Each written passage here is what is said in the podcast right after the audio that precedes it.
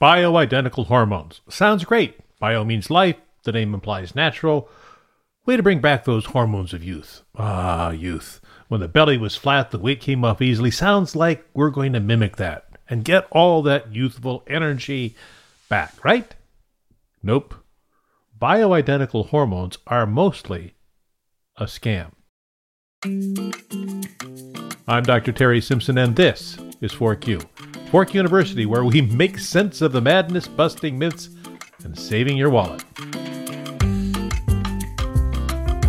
Turns out that most bioidentical hormones are far more expensive, more money out of your pocket, but they are not different from the FDA approved hormones that you can get by prescription for far less.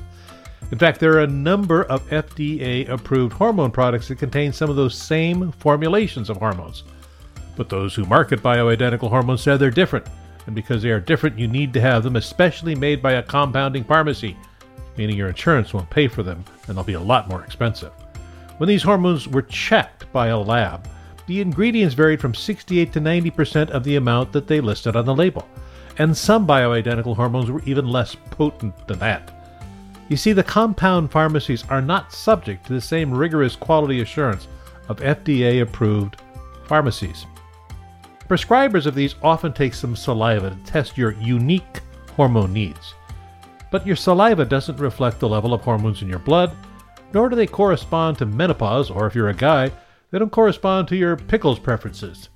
The pellets that are surgically implanted in your skin at the cost of thousands of dollars out of pocket have less efficacy in tests than the hormones your insurance company will pay for that you can just take a pill or gel for. These are marketed by anti aging and dubious weight loss clinics to men and women. The idea that they can customize hormones and make all of your aging problems disappear. If they mean your 401k disappear, they're correct. So the next time you think you need a hormone, go to a board certified endocrinologist, not a functional medicine doctor, but a board certified OBGYN specializing in hormone treatment, and your doctor can prescribe you an FDA approved gel, spray, pill, which has been evaluated for the FDA for purity, safety, and efficacy. And by the way, if you are at risk for blood clots, heart disease, breast cancer, or stroke, hormone therapy may not be for you. Oh, and weight gain. Yes, that's one of the side effects of bioidentical hormones. For Fork I'm Dr. Terry Simpson.